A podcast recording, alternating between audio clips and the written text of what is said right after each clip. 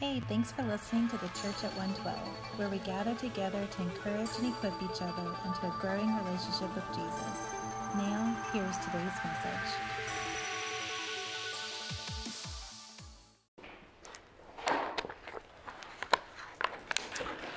Good morning.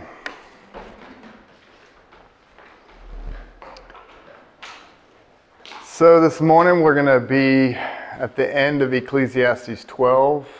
Um, I know James said you guys have been in it for about five weeks, and then as we approach the Easter season, shift gears into uh, all that the Easter season holds for us. But kind of wanted to wrap Ecclesiastes up, and so we're going to just go to the very end of Ecclesiastes and uh, talk a little bit about this strange book, and then yeah, and then see what the Spirit says to us. So, Ecclesiastes 12, 13, and 14, it says, The end of the matter, all has been heard. Fear God and keep his commandments, for this is the whole duty of man. For God will bring every deed into judgment with every secret thing, whether good or evil. So, as I read through the book of Ecclesiastes, probably three or four times this week, and listened to it a couple more times while driving, um, if you were sort of uninitiated to the Christian faith, um, and this was the book you chose as like your diving off point into Christian theology, um, it, it would kind of feel like a dumpster fire. I think you would probably be like, I don't know if I want this this uh, Christianity or or whatever this thing is, uh, because 34 times in this book he says the word vanity, twice he says vain. There are countless other uh, similes and metaphors that mean vanity, like striving after wind or crackling of the thorns underneath the pot, which is my favorite simile. Uh, 26 times he talks about under the sun. Three times he says under heaven. One time he says beneath the sun, and then five times on earth. And so as I began to just think about kind of the connective theme of these 12 chapters, it's, it's the preacher looking at the state of the earth and talking about it from very natural terms. This isn't a book of great spiritual insights in one sense. This is a book of looking at the world as the way it is and talking about it the way it is. And I appreciate that. Like he is he's got his pulse on the finger of reality and he's talking about it the way he sees it. And I appreciate the candidness. It's a lot like the book of Job, right? Pulling no punches. Um, but at the same time, it is a strange book, right? And for uh, to be included in the Bible, there was there was even some you know some a little bit of controversy to, at the beginning. Should this go in the Bible, right? Because it, it doesn't feel like it's the inspired word of God at times, right? He says, you know, well, just enjoy work. Take joy in work. And then, like, the next chapter is like, but you're not going to be able to take joy in work, so don't do that. Um, so, what you should probably do is this. And then the next chapter is like, but, you know, that's probably not going to work either.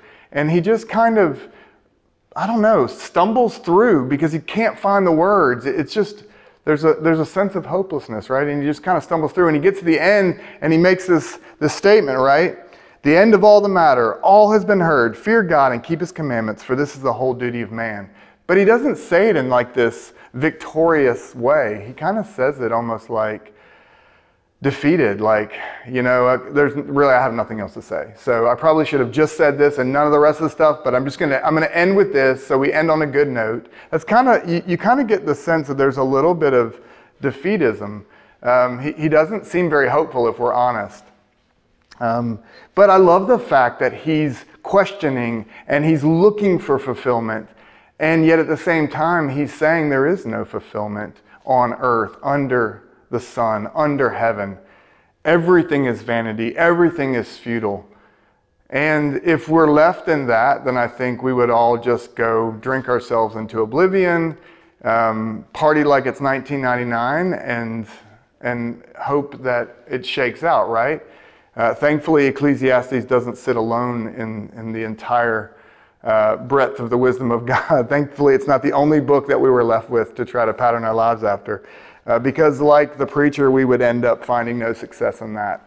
under heaven, we would find that the best thing that we could do was to um, go to work, don't drink too much, don't think too much, don't laugh too much, don't cry too much, don't do too much of anything too much. Everything in moderation, except for moderation. Don't do moderation too much, right? That's kind of where he ends up. And it's, it's almost comical if it wasn't such a dumpster fire, right?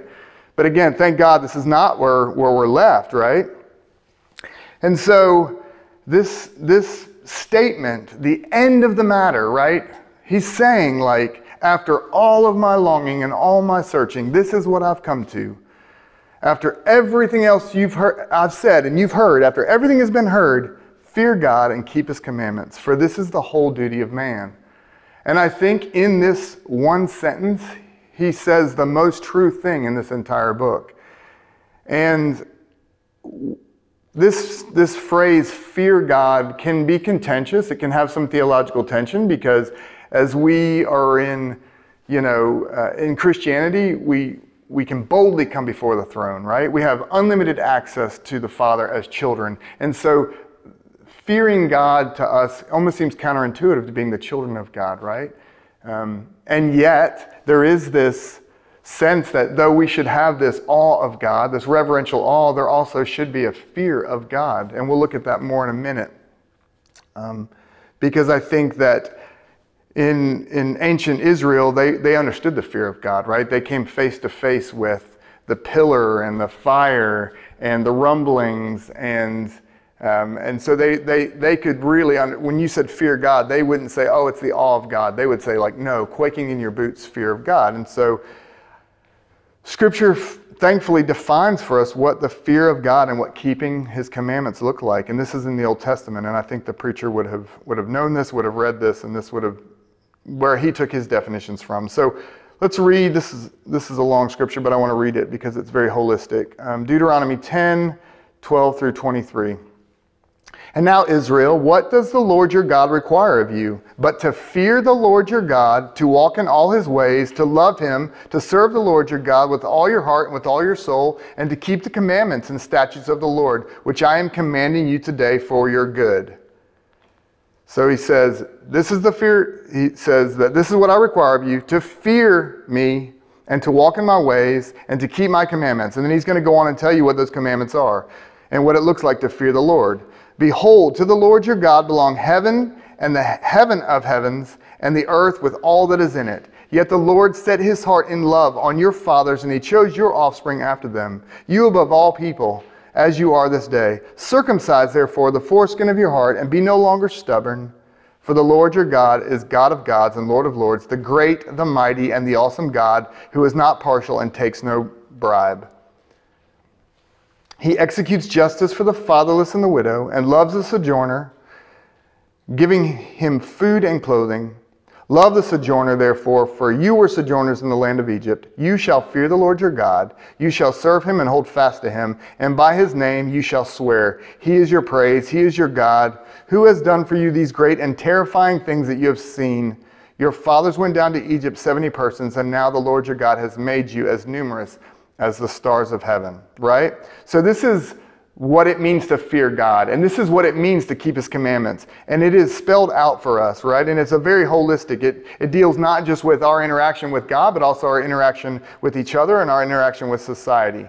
It's just it's full of justice, it's full of equity, it's full of mercy, it's full of generosity, and it's full of worship of the Lord. So how do we get from everything under heaven is vanity, right?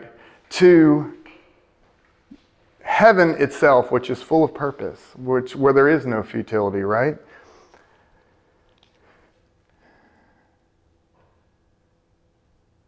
Scripture says of heaven, therefore, they are before the throne of God and serve him day and night in his temple. And he who sits on the throne will shelter them with his presence. They shall hunger no more, neither thirst any more. The sun shall not strike them, nor any scorching heat. For the Lamb in the midst of the throne will be their shepherd, and he will guide them to springs of living water. And God will wipe away every tear from their eyes.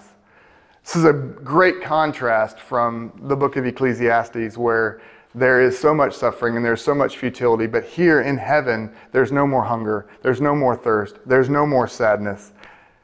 Christ Himself is protector, right? and we're in his presence all day long. That's Revelation 7 15 through 17. Psalm 16:11 talks about heaven and it says, "In your presence there is fullness of joy, and at your right hand are pleasures forevermore." So we see that there is a perfect existence. There is a place where there is no futility, right? Everything is not a dumpster fire. Everything is perfect, right? But here we have under heaven and we have heaven and there seems to be this, this chasm, right? There seems to be some ceiling that the preacher was hitting during his entire philosophizing, right? He could only talk about under heaven because he had not experienced Jesus, right? So, what can connect heaven and under heaven, right? There's only one thing God Himself, right? Nothing can pass between the two except for God Himself. And so I want to look at four ways that God does that. First and foremost, heaven came down to earth in the form of Jesus, right? Colossians 1:15 says that Jesus is the image of the invisible God. God invisible showed his image into the visible realm. Underneath the sun, here comes Jesus revealing the nature and the person of God. Colossians 1:15 or Hebrews 1:3 says, "He is the radiance of the glory of God and the exact imprint of his nature." Jesus was showing us what God looked like. Jesus is God and Jesus is the nature of God revealed on earth. Scripture says in Acts 4, "There is salvation in no one else, for there is no other name under heaven given among men by which we must be saved. So here we have God from heaven coming down to earth and saying that there is no other salvation under heaven except for Jesus. I'm glad they used that term. I think the preacher would be would be thankful that they use that term. And so there is still a separation though between heaven and and earth, right? And that separation was fixed until a single point in time, and that was Christ Jesus being crucified on the cross. And what happened? The veil was torn in two, right? Now, no longer was there a firmament fixed between heaven and earth. Now there was a door that was wide open for anyone who would answer the call, right? I love that Jesus, when he prayed, he said, This is how you pray. And he ends it with, On earth as it is in heaven, right? So he's answering this quandary of how do we get heaven on earth? How do we get heaven to under the sun, right? And he's saying, you pray. You pray that God will do that, right? So, how does God do that? What is the answer to that prayer? In John 14, verses 12, 16, and 17, Jesus says to his disciples, Truly, truly, I say to you, Whoever believes in me will also do the works that I do, and greater works than these will he do, because I am going to the Father. And I will ask the Father, and he will give you another helper to be with you forever, even the Spirit of truth. So, the second way that heaven comes down is the Holy Spirit. At Pentecost, we're going to look at this scripture. We, we saw the Holy Spirit des- descending upon the church, right? Jesus had, Jesus had, at the, at, you know, Jesus had ascended, um, and then he sent his Holy Spirit back at Pentecost, right? And so here was heaven again coming down under heaven to the earth for us. So now the, the Holy Spirit descended upon those waiting in the upper room and filled them, right? So it wasn't just the it wasn't just them heaven coming down, but it was also heaven itself filling them, right? With the presence of the Lord, the power of the Lord, the fullness of the Godhead inside of them. Acts 2 says, When the day of Pentecost arrived, they were all together in one place, and suddenly there came from heaven, from heaven, a sound like a mighty rushing wind, and it filled the entire house. Where's the house? Under heaven, where they were sitting and divided tongues of fire appeared to them and rested on each one of them. And they were all filled with the Holy Spirit and began to speak in other tongues, and as the Spirit gave utterance, right? So we have Jesus comes down, right? He images God, he images the way that God does things in heaven. Secondly, he sends his Holy Spirit to descend on the church. Heaven is coming down to fill the church, to empower the church. And then, thirdly, heaven's kingdom comes down. The way heaven's, heaven's modus operandi, heaven's business comes down, and heaven is expressed through the church by the Holy Spirit. Acts 2, verses 40 through 45, Pentecost has happened. Um, there's a rushing wind, there's tongues of fire people in the community are like, What is going on over there? Everybody rushes over to see what all the noise is about, and Peter preaches this incredible sermon, right? And then at the end of that sermon, it says, And with many other words, he testified and exhorted them, saying, Be saved from this perverse generation. Then those who gladly received his word were baptized, and that day about 3,000 souls were added to them. And they continued steadfastly in the apostles' doctrine and fellowship, in the breaking of bread and in prayers. Then fear came upon every soul, and many wonders and signs were done through the apostles. Now all who believed were together and had all things in common, and sold their possessions and goods, and divided them among all, as anyone had need. So again, we have the fear of the Lord, and we also have this incredible partial fulfillment of what Deuteronomy said it was to fear the Lord and to keep his commandments, right? We have the fear of the Lord, and then we have people taking care of each other. They have all things in common, right? We have nobody's nobody's hungry because if somebody has it, they're given to everybody else, right? Um, there, there's equity. There's there's love, there's, there's humility. Um, in many ways, this is a, a, partial fulfillment of, of that idea of, at the end of everything, fear God and keep His commandments, right? And this was done by the power of the Holy Spirit in them. This wasn't the preacher for 12 chapters trying to do his very best on his own, trying to comprehend the best that he could. But this was now a body of believers under the headship of Christ, empowered by the Holy Spirit, that now had Holy Spirit wisdom and Holy Spirit power. And they weren't doing it in their own strength, they were doing it by grace, right? And they were living out that command to fear God and to keep His commandments. They were living out Deuteronomy 10. They were living out the kingdom of God, which is heaven's culture on earth. A holy nation, taking care of the vulnerable, a peculiar people of equity, of loving God with all their hearts as they were commanded, leaving the worldly systems behind and living in the upside down kingdom of Jesus Christ, living in Christ and by his Spirit. Purpose. Everything in their life had purpose instead of vanity, right?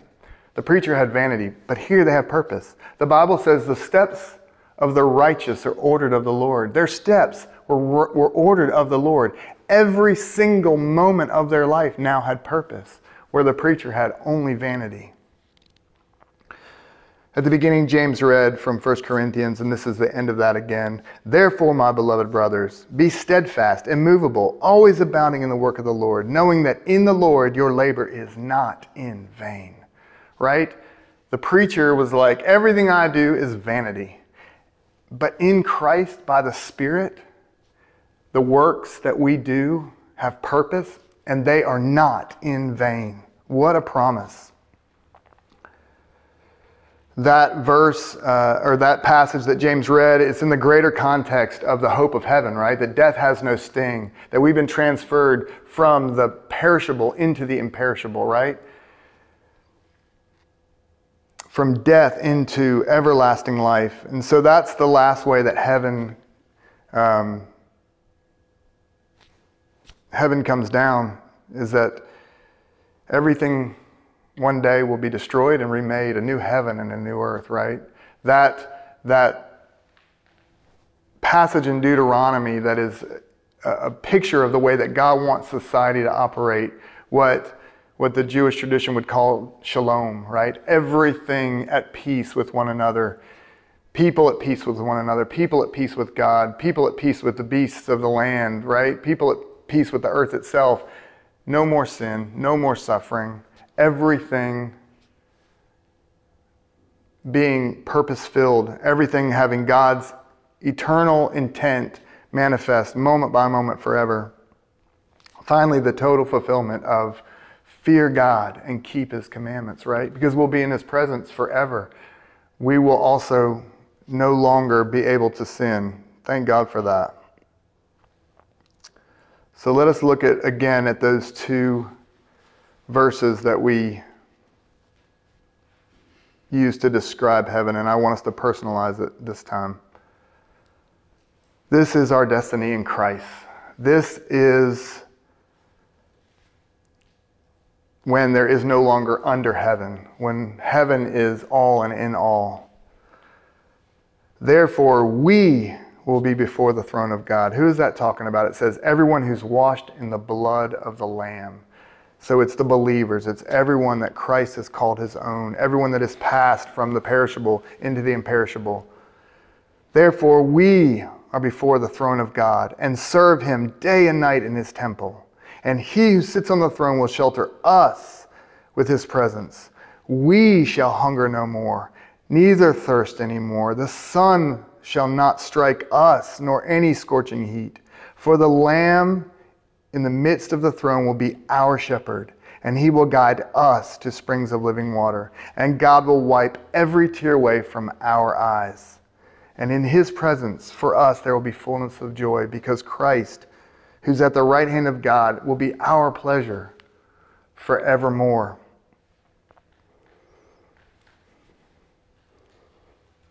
It's just so interesting to me that the preacher, whether that's Solomon or whether that's one of Solomon's offspring, was so wise and he searched so hard and he still sounded so hopeless. And yet, in Christ, who, who uses the foolish things of this world to confound the wise, we who literally have not spent our whole days searching out wisdom, we who have not done like the, the preacher and, and exhausted our uh, understanding of things under this earth. We're offered eternal truth, we're offered hope freely. And Christ in heaven for eternity is, is our reward for what? For trading our crappy dumpster fire of a life for his eternal presence what an incredible bargain. The end of the matter, all has been heard. Fear God and keep his commandments, for this is the whole duty of man. Having read about Christ coming down, God so loving the world and sending his son, and whosoever would believe in him, right? And then not only that, but Him taking all of our pain and all of our suffering and all of our sin, and then giving us His Holy Spirit, empowering us as a church to do great things, even greater things, He said, than He did. If I was going to say this statement again, knowing all of that, I wouldn't say it in a hopeless way, right? It would be such a powerful, it'd be such a profound thing. At the end of the matter, after all that has been heard, fear God and keep His commandments, for this is the whole duty of man. It's a joyful statement when you realize what it means in Christ. But without Christ under heaven, if it's just me trying to keep these commandments, if it's just me trying to fear God, I fail miserably. I get locked into an endless cycle of futility, and it does feel like it's nothing but vanity. But in Christ, knowing that moment by moment I have purpose, that nothing is vanity, because what God sends His word forth to do he accomplishes and it doesn't return to him void. And I know that his life, his eternal life, begets eternal life. And so I live in this place of hope. And so we can read this again with hope. And it goes on For God will bring every deed into judgment with every secret thing, whether good or evil. And I think that this speaks to the fact that though the preacher didn't seem to anticipate the Christ, at least not the Christ in the way that Jesus came and revealed God, there is this time uh, this day of reckoning. And, and Scripture says today is the day of salvation. And so, for us to be in Christ, for us to experience heaven, for us to experience passing from the perishable to the imperishable, for us to experience the passing from vanity into a purpose filled life, from futility into His perfection. There is this reckoning, right? There is this standing before God. There is this God showing us, exposing us for who we are, the secret intents of our heart. And then in that moment, We can be like those first, that first group of converts in, in Acts chapter 2, who, when it says, when they heard the word of the Lord, they were cut to the heart, right? They were convicted. Their secret motives, their secret desires, everything was exposed before God, and they said, What can we do? What shall we do? And Peter said, Today, repent and be baptized, right? Pass from the kingdom of darkness into the kingdom of light. Leave behind the old way, embrace the new way of fearing God and keeping his commandments, right? And we see a beautiful picture of the way that they did that in the early church. Immediately, they stopped doing things the old way and immediately started selling their land and started selling their houses and started meeting everybody's needs and started devoting themselves to the teachings of the apostles and started worshiping God every day. And their whole life became the kingdom. And so I think that as we think about the dumpster fire that is this world, as we see the news feed, as we see everything that is going on under heaven, we have to remember that we alone in the church have that message of hope that heaven has come down and heaven will remake everything. But it starts with us. It starts with the body of believers fearing Him and keeping His commandments not out of duty to earn our salvation, but out of worship because we are saved.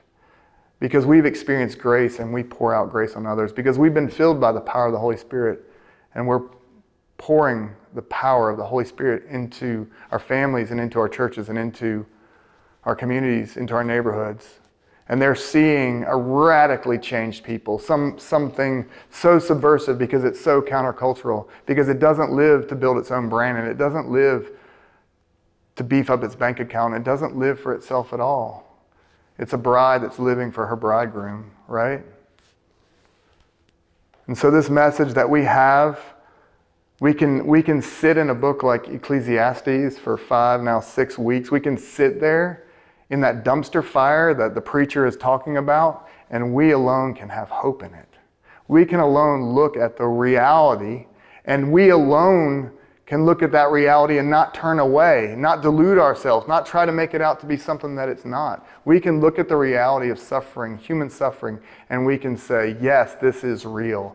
And also, this is not all there is. We alone have the message of hope for a suffering world.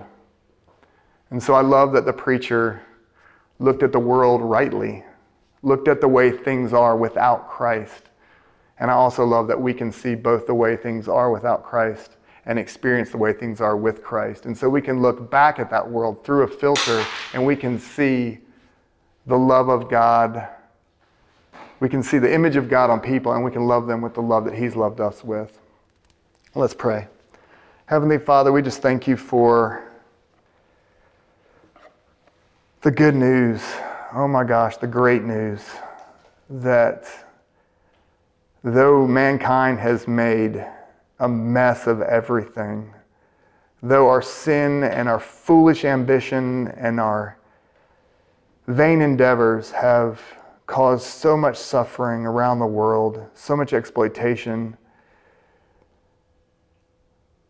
that we were not left alone in our own devices, that you knew that we needed a Savior. In fact, you knew it before you even created us. From the foundation of the world, the Lamb was slain. Your plan was always to redeem your image bearers in Christ, through Christ.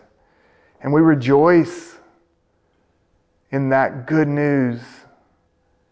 May it be our joy. May it be the filter that we see this broken world through. And may it be the passion that illuminates and animates our activity, our conversation. May we be Christ loving, kingdom first people. That by the power of your Holy Spirit, we are showing them what heaven can look like, what heaven will look like, just a taste of it. So that when those that are stumbling in blindness under heaven look around and see the dumpster fire of their reality. Look at look at inside and see the dumpster fire of their own heart. Feel so futile in everything that they do. Feel so hopeless in it that we will be that shining city on a hill, that we will be that peculiar people, that light, that salty speech that causes them to thirst for the living water. Lord, may we be that people. May we fear you. May we keep your commandments. And may we do so because we have been redeemed out of darkness into your eternal light, because we're loved, because we're accepted in Christ, and because we are, have the same power in us that raised Christ from the dead. And may we do these things for your glory alone, and may we refuse to share in your glory, may we refuse to build our brand, and may we exalt the name of Christ alone. And in Jesus' name we pray. Amen.